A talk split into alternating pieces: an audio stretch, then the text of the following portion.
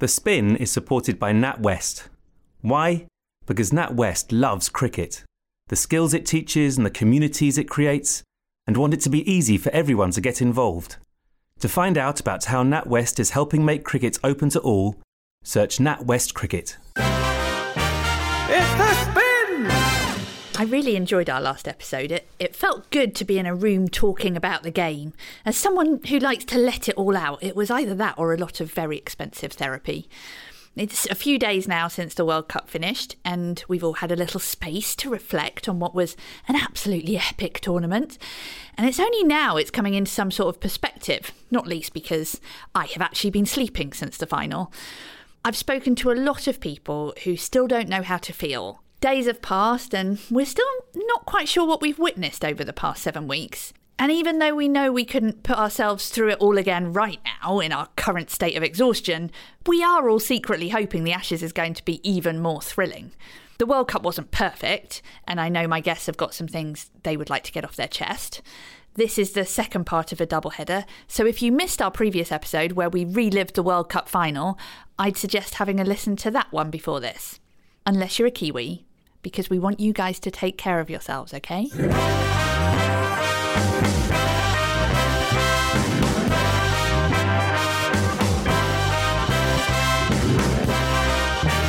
It's the spin! There's a movie out now about England's rise to the top of the test rankings.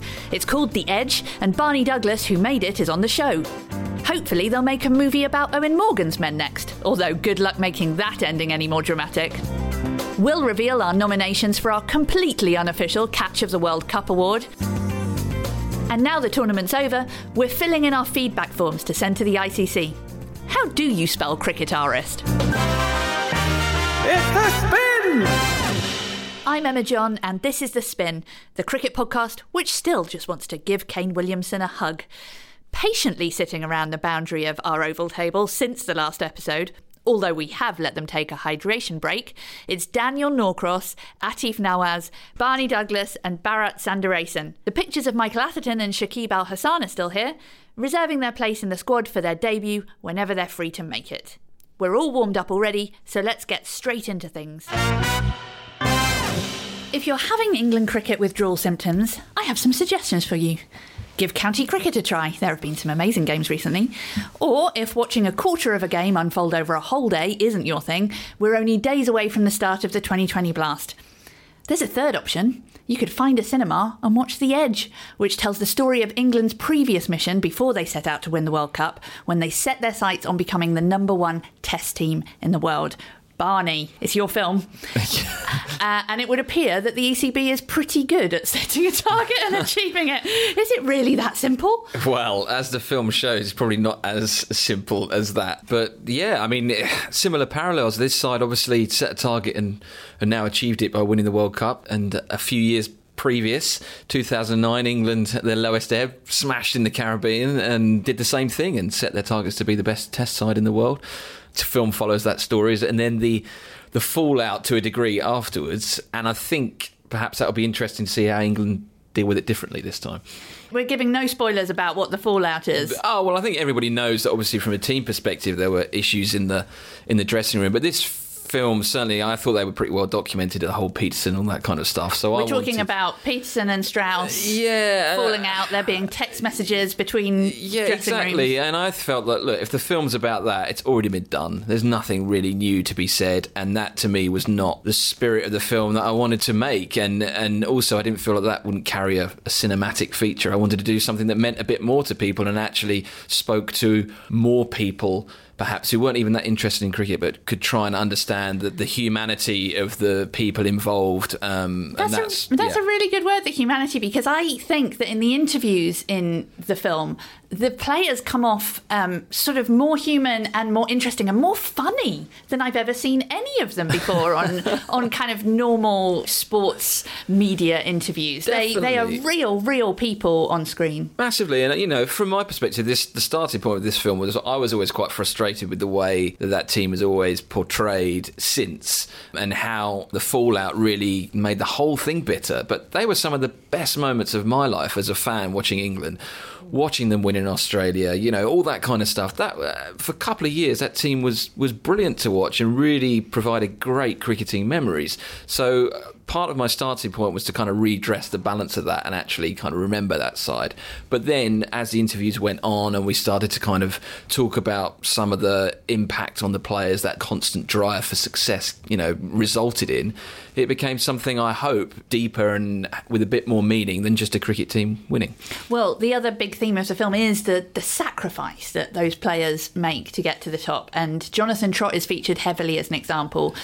Do you think that's changing in terms of the sacrifice it has made to their mental health, essentially? Do you think there's a more holistic approach to players' well-being now? I think definitely. I think the England team going forward with the new coaches and captain, and even Strauss kind of at the helm starting that recognise that there needed to be a change because the intensity, I think, the a the world had changed a bit, but b the the intensity of being successful as a top international sportsman, particularly in cricket where you're away so much of the time and reality starts to distort.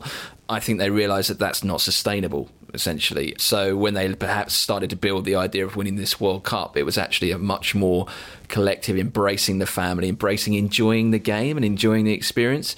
I think there'll be a new challenge now, having lifted that World Cup and reached that target how they then reset and go again.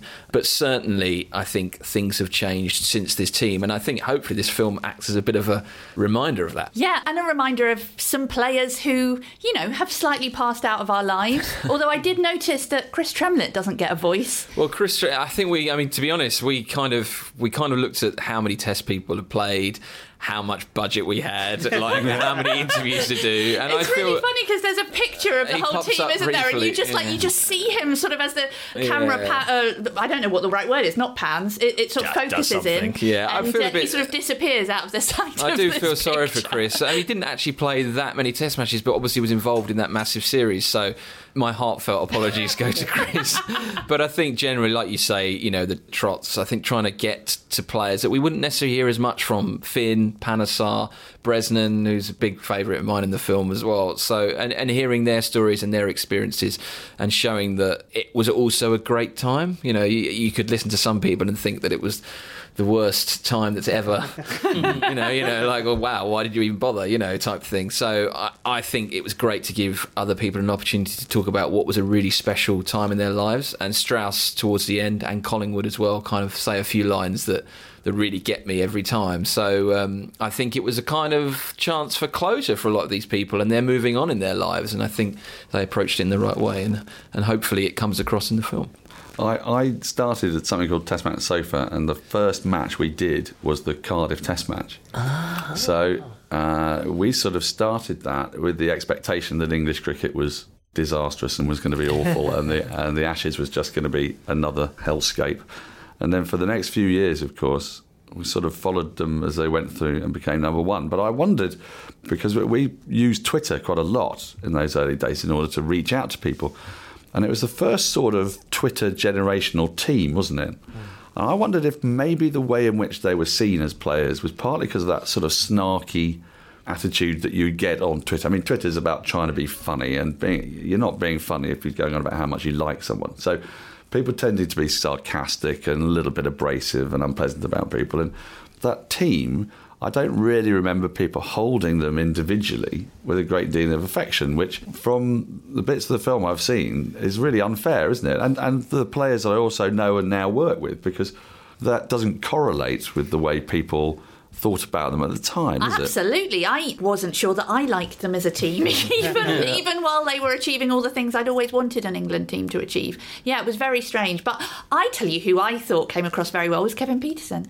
I don't know whether that was just the editing, Barney. No, I think no, I think for me I, it's interesting because I think some people say that and some people say the opposite. What I like really is the way people like Flower, Strauss, mm, Prior they admit to frailties. They're rounded characters, essentially. They're able to look back and say, I could have done that better, or we should have changed this, or yeah, life was difficult at that stage. They kind of give you fully rounded perspectives of them as people, and I think that takes sort of courage and bravery. So those are the people for me that stand out. So I know you have to leave us because you are going to talk to Ali Mitchell on the BBC. Is that well? I, that's probably next, yeah. But I. I'm a bit worn out from the. I was going to say, guys. thank you for, for sharing the memories and the emotions with us. No worries. Can I quickly say you really should see The Edge if you can in the cinema. It really comes across well on the big screen. So if you can find it, it's in loads and loads of cinemas nationwide. And so hopefully it's one near you. So if you can see it, support cricket on the big screen. And take somebody who doesn't like cricket because Absolutely. I think they will still enjoy the narrative of this film and you might just convert somebody.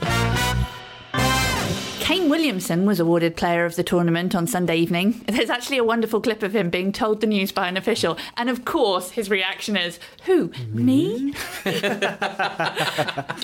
Are you serious? I don't think anyone around this table would begrudge him that accolade. He has earned it more than anyone. But who would you pick as runner up? There's a few options. I think Rohit Sharma is the obvious option. You got five centuries in the World Cup. That's pretty impressive. Obviously, Mitchell Starc had a great tournament with the mm-hmm. ball as well. And they were the two obvious dudes. And I know it's sometimes a bit strange to give that award to somebody who wasn't in the final. Like the final g- carries extra points, doesn't it? so if it was anyone other than Kane Williamson, I might feel like I was robbed. But because it was Kane Williamson, they would have been they would have been more like, yeah, go on then. I've got two options, and, and I think they both deserve it. Way ahead of Kane Williamson, who just sauntered through the tournament being immaculately brilliant.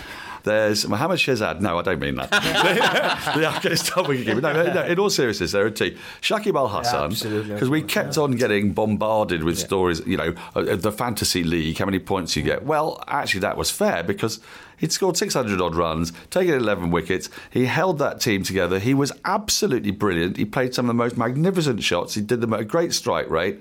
He played for an unfancied team. Actually, I think in all seriousness, he was the player of the tournament above Williamson for his all round performances. My other one, though, my other man, is Ben Stokes because, look, he averaged well over 60, but he was going at four and a half runs and over with the ball. People forget that he actually bowled 50 overs in that tournament. He got England over the line, not just in the final, but in the first game against South Africa, he got them up to a total that proved too much for South Africa. A number of times he got in the 70s and the 80s. He fielded like a maniac. He was the all round package. Uh, he's got a redemptive story. It was all superb, wasn't it? Bharat, what about yours? this is going to make me really unpopular and all around England, but David Warner. To go through what he had gone through over the last 12 months, for whatever reason, we know what happened in Cape Town, and to be booed every time you walked out, you walk out to bat, and every minute you spend at the crease, and to like overcome all that, soak it all in, and uh, not be David Warner. Not being David Warner is what I think should win him the player of the tournament. And- And, and he changed the style. He was really he batted beautifully and He finished one run behind Rohit Sharma in the runs table. And you, yeah, I think he really enjoyed that booing though. I think he took it. He was like a WWE villain, Yeah, like a bad guy wrestler heel, yeah. who walks in and like he's just like, yeah, boo me. Yeah, boo That's me what I want. Yeah. Boo, this spurs me on. Yeah, that- Let me. I like want to taste your tears. Yes, I am like that guy. I am the bad guy. Absolutely, Like, I think. yeah. I think it's just he's found a Stone character. Cold Steve Austin of There world cricket. Yeah, yeah. There we go. Yeah, there you go. There's a Well, my, comparison. my runner up is, of course, Shaki, because, you know, there's a reason why we have a picture of him on the table. There's a reason why he is the only person who gets to sit anywhere near the picture of Michael Atherton. Hmm. But I think if I had a runner up to the runner up, I think I'd pick Sheldon Cottrell because I really feel like he just brought the spirit of the tournament. Because I think the runner up to the runner up is allowed to, it's not all about the performances and the winnings, but I, he was involved in every mm. aspect of West Indies games and he just deserves it for the salute, which was one of the most joyous things that happened in this Did that salute pass the next test of comedy? Because when, it- when I saw him do it five times in one game, I thought, oh no, I don't like this now. But you know, the test of comedy is that you, you do it, you repeat it a few times, it gets really irritating, then you do it over and over and over again, and it becomes brilliant again. It's like a catchphrase. Oh, yeah, it's definitely still brilliant. It's still brilliant. It's possibly more brilliant than ever. the end of it, the last bit of it, is exactly Yeah. like the guy in the credits to Unbreakable Kimmy Schmidt. Have you ever seen that program? Yes! It's like that. Like the, Um, breakable. that's it. oh, you're the two people who watched that show. Oh, Natty, Yeah, get no. out! Get out! we found them. Hey guys, renew it, renew it. You got some people to watch it. Can we talk a little bit about the spirit in which this World Cup was played? The players set a very high standard, the fans brought the atmosphere, and the cricketers also played their part. I do, however, have a little issue with some of the forced fun that's been creeping into these tournaments.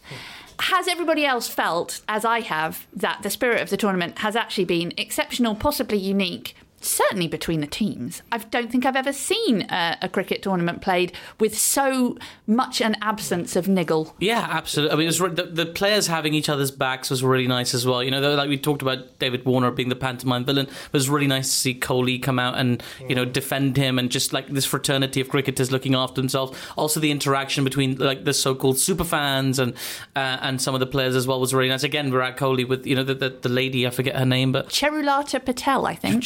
Just on fire today. Know, this is know, you're amazing. you're I mean, knocking this- these pronunciations this is- out of the wow, park. like honestly, Oh. he he. I mean, it was just such a sweet, mo- like it was a really sweet moment. It was you know one of those things that get- that gets shared on those good news websites around the world in India and in Pakistan and everywhere. It was this demonstration of cultural behavior with with elderly people. It was it was just it was just so beautiful and like there were so many little moments like that that just uh, off the top of my head. Even I remember after India Pakistan match, like there were a lot of Indian fans being exceptionally supportive to Pakistanis. After the Bangladesh match, uh, the Pakistan Bangladesh match again, there was a lot of that going on as well. There was one match which I don't really want to bring up where I was held for my own security by security because That was of a tough threat. one. We should mention that Pakistan, Afghanistan Yeah, at uh, Headingley because it was it's, it's Got me late out. for TMS. Well, it really st- it struck out because of or how it had not been like that anywhere else, and it was kind of weird because no one was prepared for it. The cricketers weren't prepared for it. Security wasn't prepared for it. People were jumping over railings to get in without tickets, and they weren't able to be stopped. It was unique uh, in my experience, and no other game did that. And but there were pitch invasions and what have you. Yeah, but those pitch invasions were hilarious because They were like it was like yeah. the slightly you know chubby Yeah. dudes just bouncing around as they run onto the pitch, looking like about as threatening as a Teletubby. Like it's just it was extraordinary. Like one to of them was them. one of them was felled with an astonishing two-footed studs up tackle from a steward. Yeah, that was he just went straight in like Vinnie Jones on Steve McMahon in the 1988 FA Cup final and sent this guy just flying through the air. It was a joy to watch. But yeah, I mean, it, everybody was lovely, weren't they? The Bangladesh fans were my favourite. Without a doubt, they made the oval rock. They were just superb. Trying to, you know, see a guy with two tigers, one under each arm, try and catch a ball in the crowd was hilarious.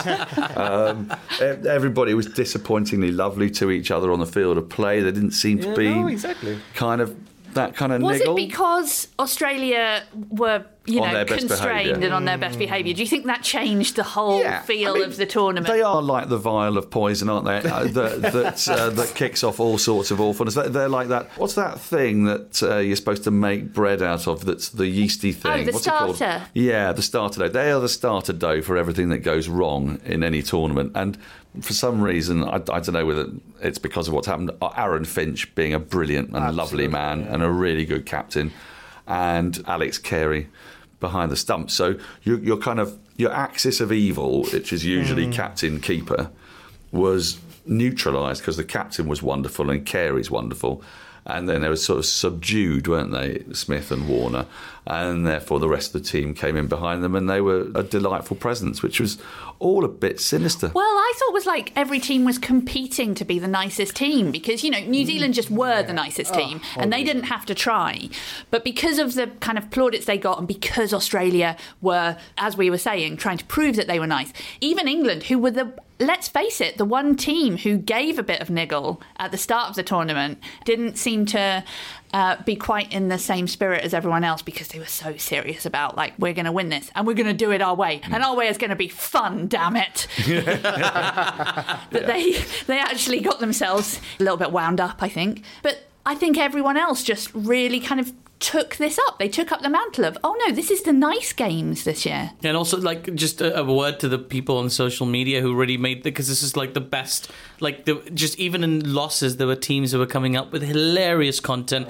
Uh, they were on the odd occasion. It got. I felt it was a little bit too personal in the way that it attacked some of the players, but generally it was, you know, in good humor. It was quite funny. It was shared by the players who had a sense of humor about it, which was quite nice. So I mean, it was great. It was a really kind of three dimensional experience. This World Cup, and you really you got that whole second screen thing in as well. It was brilliant and it was enthralling, but I will say that if I ever bump into those two kangaroos at the Australia Games again, their forced jollity. I mean, you know, Well- Big Bird in Sesame Street is the worst character of the lot by miles. It was like having two giant, sickeningly more juvenile and puerile Big Birds bouncing, literally bouncing.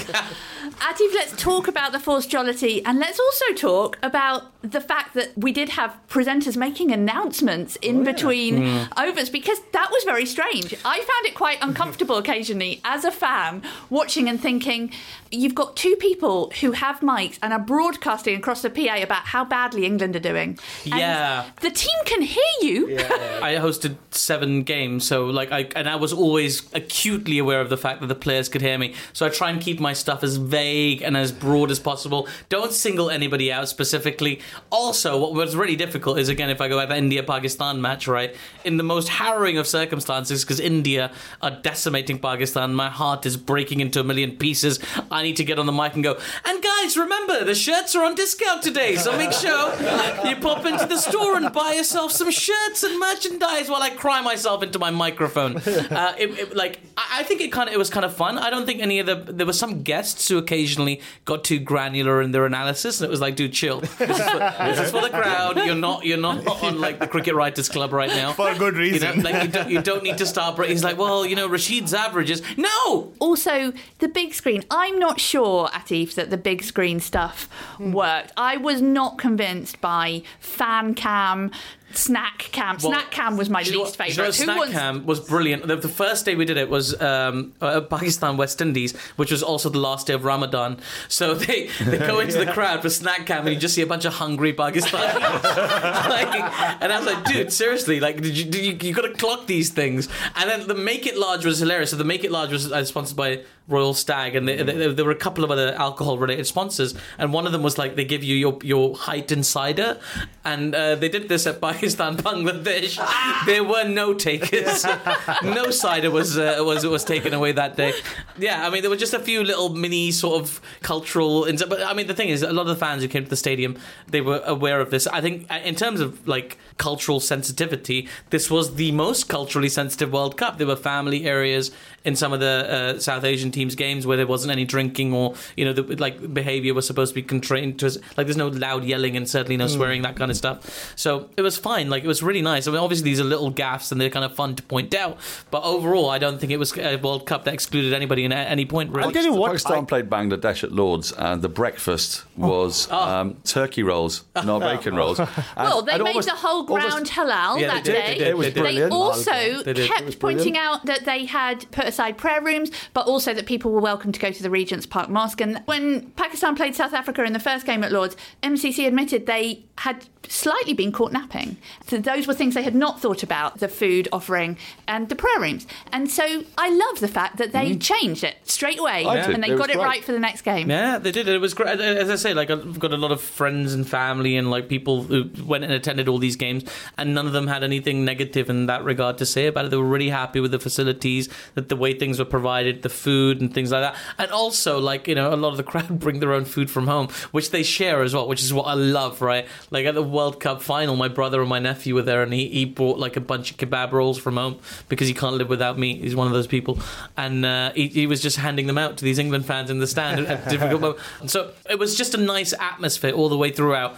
And these little instances, it's really nice that they're sensitive to them, but they were almost not necessary because like the fans just they were there to have a good time, and they really did have a good time. And the, one of the only kind of um, things that made people take pause about the f- lineup in the the final was the fact that there were no South Asian teams, only because of the atmosphere created. But I would argue that the way the England fans responded, particularly by the end, It, it sounded was, very. There was, a, there was a bit of ristiness in that act. You know what I mean? As they say. Yeah. The only thing I did not like, I'll tell you, is that the poor guitarist who had to play the same old riffs over and over Yeah. again. No, Don't didn't, feel didn't sorry have for to, him. Bharat. You are getting that entirely the wrong way. Because, you like, did he not kept- have to play the because same. riff. especially I can You the long- play the same I can riff. verify this, like I, having known each of the cricket guitarists over the course of the tournament, who are really lovely guys. Some of whom have never watched cricket before. They were given a playlist, Yeah, so they I'm have to sure play to they- that playlist yeah, there you for each wicket. Now, the, the most frustrating thing for them is like a- a- again at the South Asian games, people be requesting Bollywood songs or Bhangra songs or just anything related to the thing. And like there's songs that are just cricket iconic, like you know Dil Dil Pakistan. Yeah. Every cricket fan knows that, so you kind of expect the guitarist, but they didn't have it organized in that way. It, there were a specific playlist, and depending on which song was being played by the guitarist, you'd know how many wickets had fallen Yeah. because it was always the same. So if you were paying attention, you'd know that like when Blur's song two came on, X had just happened or Y had just happened. I was not paying attention. None of us were paying attention. We were, Yeah. we were planning homicide. Yeah. and I'll tell you who like who I felt really bad for. It was that long-haired guy, the guy in London, because I could almost picture him like you know thinking about his music career at that point. There he was, like you know, standing at Lords or the Oval, playing the same riff over and over again. I could picture him going back home, standing in front of the mirror and playing some Yngwie Malmsteen or something. Like, yeah, that's who you are. Well, there is one piece of entertainment I personally enjoyed very much, and I found them at the nursery ground at Lords, a band called Buckley's Chance, who were playing traditional Australian folk songs during the Australia Games, and they were fantastic. I mean, I wish they were here so I could show you how brilliant they were. Oh, hello, Buckley's Chance. How was the World Cup for you guys? Well, it was fantastic, I must say, because we got to see all of Australia's games and we were paid to do it. So That's pretty good. Who were you rooting for in the Australia England semi final then? you won't be surprised to know we were supporting Australia. Well, I just wondered, you know, since I have a feeling that not all of your band are Australian. yes, but spiritually they are now, and they oh, they kind of were under orders that they had to be. You know, because they, they had this prospect of playing at a final, so they had to really polish up their Aussie accents, which you'll hear about in a minute. Well, we're about to take a break, so could you please play us out with some music? Absolutely.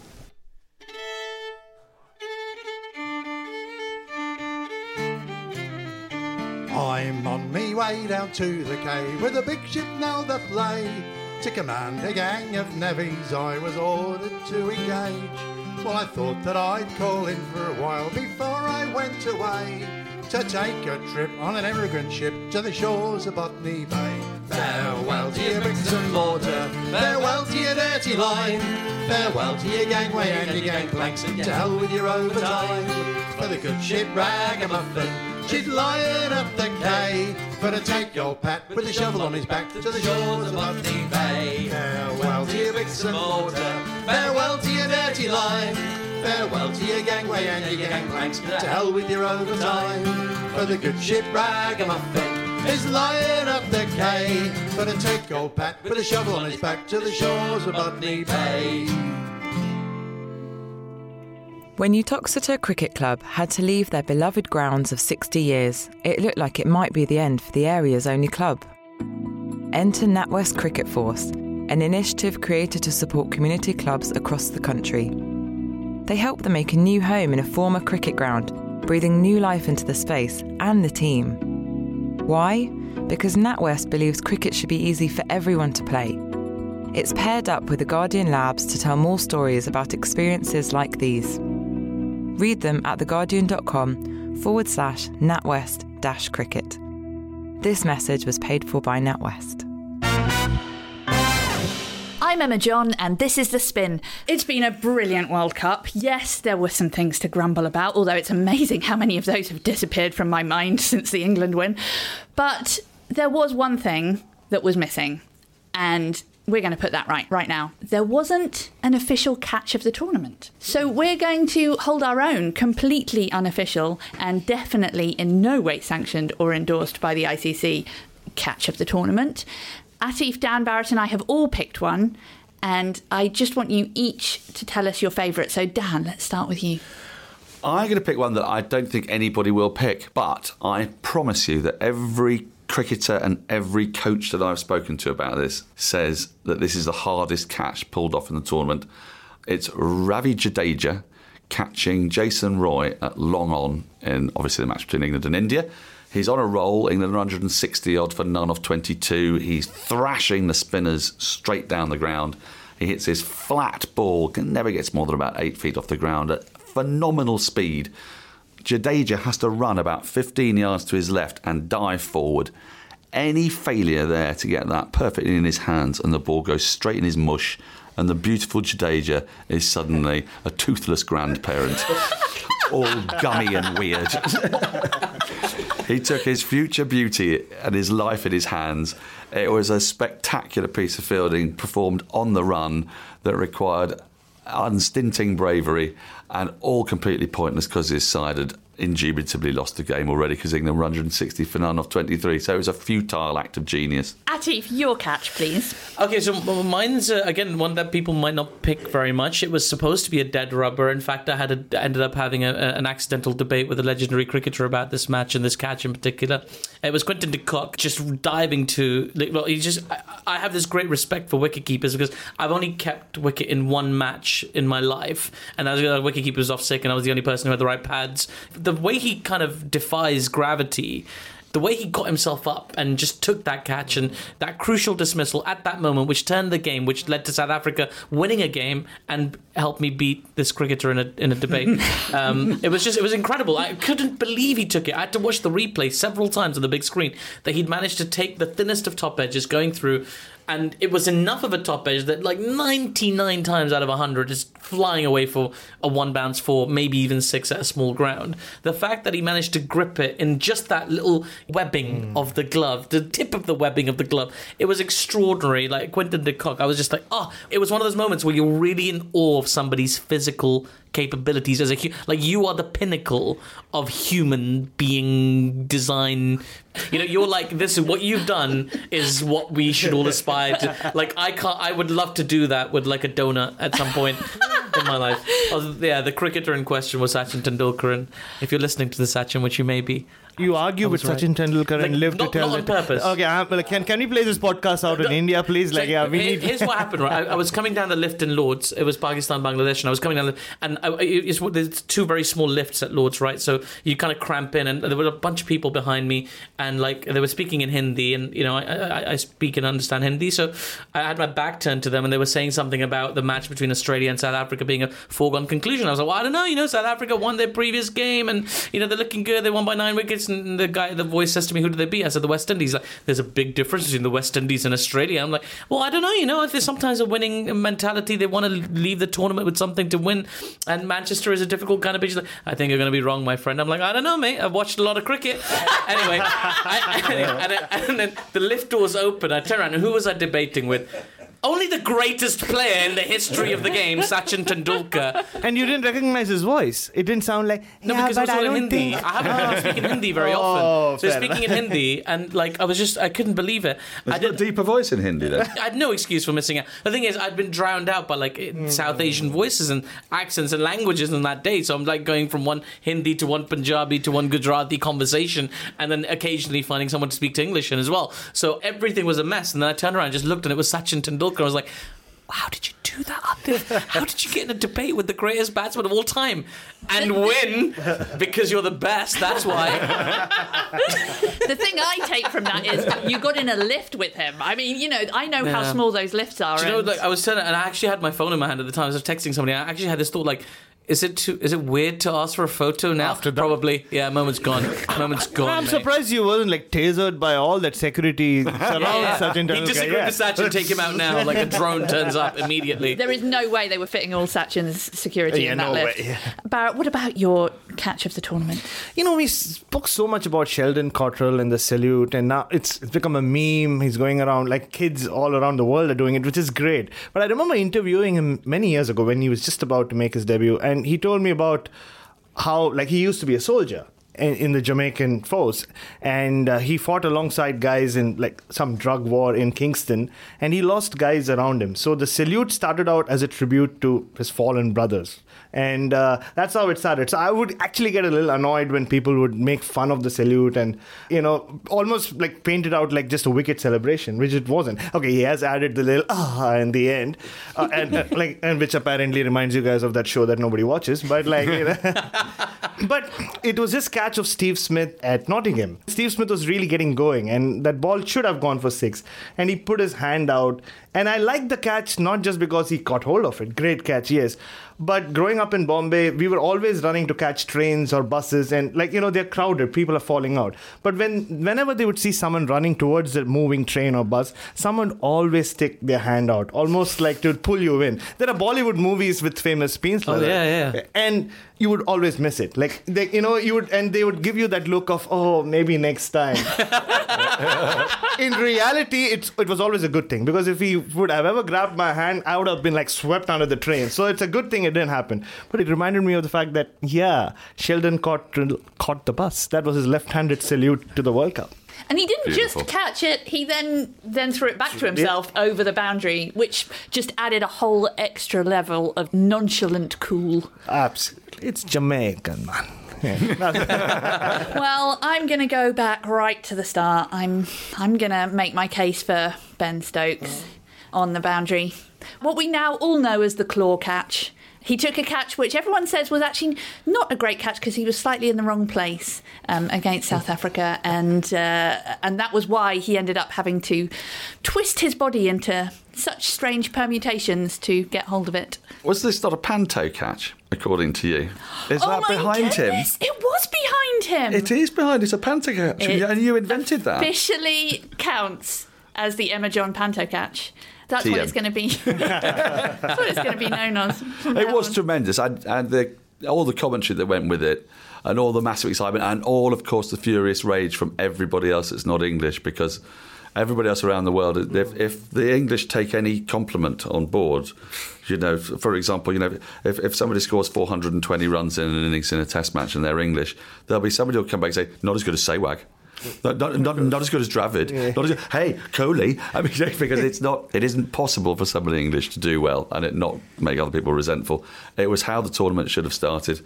Uh, it was a moment of genius, wasn't it? And the picture, mm. because you just got this wonderful picture of the arm like a periscope. Again, I, I scene. just, I keep saying there are just so many moments of this World Cup that need to be made into statues, and that is one of them. Well, like I mean, this that Stokes. I mean, why don't we just cut out the middleman and put Stokes on the new fifty? Like, sorry, Sir Adam Turing, Yeah. we're going to put Ben Stokes on the back of the new fifty pound note, Absolutely. taking that catch, and I don't think anybody's going to have an issue with That's it. That's about the mo. Two, I would say that personality-wise, I'm saying that they're on the very opposite ends hmm. of certain spectra. Sir Alan Turing, you mean? Sure, I don't think you can get somebody further away from Alan Turing than Ben Stokes. Don't you think Alan Turing would have done a good job though, nerdling those middle overs for England? No, he would have tried to find a solution that got all the runs in one go. Let us know which is your favourite catch. Here are your options. Dan's nomination is Jadeja catching Roy. Aatif says De catching Kohli. Bharat says Cottrell catching Smith. My catch is Ben Stokes catching Pesh Choir. Beautifully pronounced, I thought as well. Thank you Emma. very much. First I mean, it's go. hard to say Ben Stokes, but you did it quite well. I'm going to say. I'm going to say, yeah. Send us an email to thespin at theguardian.com and we'll announce the winner in the next show. There are 1,302 days until the next Cricket World Cup, and I'm sure the BCCI are filling in their feedback forms as we speak, and we're about to do the same. So, Dan, could you provide us with some feedback for things you'd like to see in the 2023 World Cup in India, please? A couple more teams, possibly even. I saw a beautiful idea of two groups of seven from Vic Marks, and then the top teams would go through to a semi-final, and then the teams that finished second and third would then be in like a kind of quarter-final. So you still get all the nice knockout stuff, but you also get rewarded if you finish top of the table and you bring in uh, teams otherwise wouldn't have played. So we might have got the chance to see the likes of Ireland and Scotland and Zimbabwe and what have you. I would like to see the cricketarist embalmed and buried deep beneath a pyramid. And just for the hell of it, let's replace it with a sitarist, cricket, cricketarist, uh, whatever that word, composite, mad portmanteau word would be. I think maybe the odd different umpire. I'd like to see Palio up near the, the top of the charts because I've practiced pronouncing his name and I've got that spot on.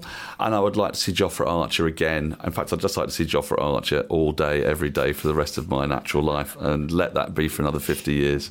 Bharat, what about your feedback for the ICC? What would you like to see at the India World Cup? India will be in, be in the final anyway, so it doesn't matter. Maybe we'll just find another team to fill up the other slot. Hopefully, Pakistan. Yeah, that would be good. India Pakistan final in Calcutta. Uh, Might just sell a few tickets, maybe. maybe, maybe. you know what? Maybe we could have uh, more, like not more teams really in there, but we could have like a qualifying tournament just before the World Cup, so that like you know the team that qualifies is fresh and it's not coming on the back of having qualified a year back. Like Afghanistan, I think I felt bad for them because they had such a good team a year back, and then they go through Yeah, so but then much. you're just adding more games to an already long tournament, and they're not going to be very fresh for very long, are they? As if the qualifying tournament will be broadcast or anybody would care about them anyway. See, this is what I I was going to say. Is like I quite like the format of the current World Cup where everybody plays everybody, Absolutely. and like when you break it down to like seven seven groups, it's just not as fun. This is the truth, right? There's certain fixtures you really really want to see, and you can either manufacture them and separate them, or everybody plays everybody, which I think is the most judicious way to do it. Like you say, Bharat, I'd like to see more prominence on a qualifying tournament, like in the football World Cup and the, or the Euro qualifiers, right? The, the qualifying matches are huge, right? There's a huge amount of significance attached. I'd love for them to be broadcast, to be covered in a way for that kind of significance to be attached to the qualifying tournament. That it, the final ten teams, I'd like it to stay I actually, I, I, I, I buy into it. You know, in spite of the fact that it's an Indian suggestion, I buy into the idea of like ten team World Cup. I think this tournament was a wonderful advertisement for that format. But yeah, let's get more prominence on the qualifiers. How did Afghanistan get there? Why did Zimbabwe miss out? That's a story that I want to see with more kind of attention on it. What about a better way to decide a tied final? Nah, this is the way to do it forever. boundaries forever.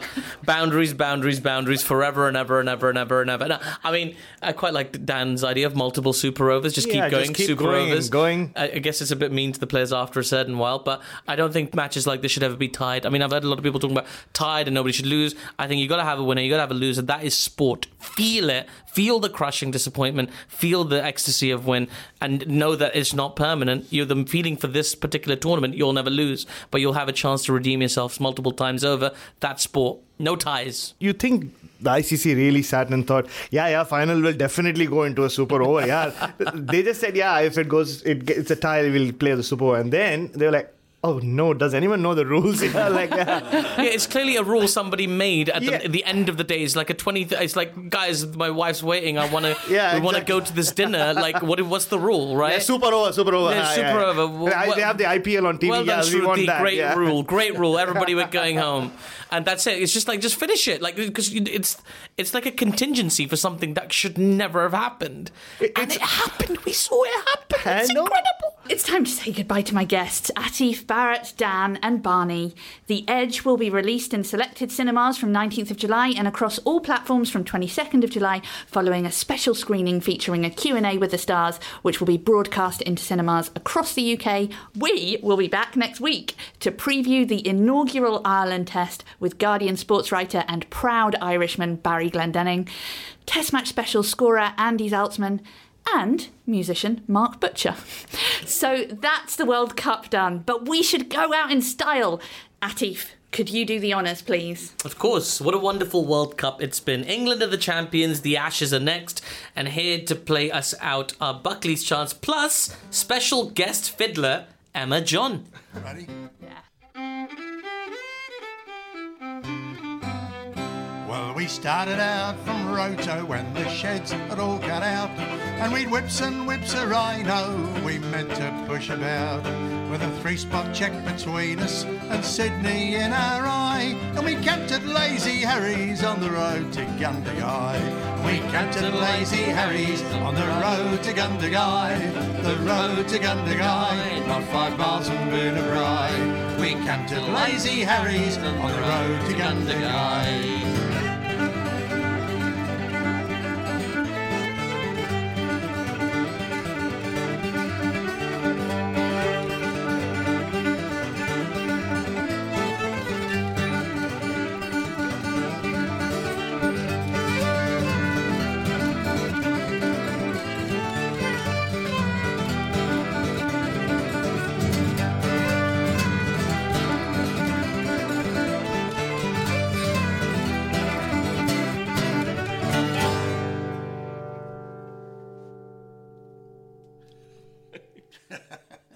Spin is supported by NatWest. To find out about how NatWest is making it easier for everyone to get involved in cricket, search NatWest Cricket.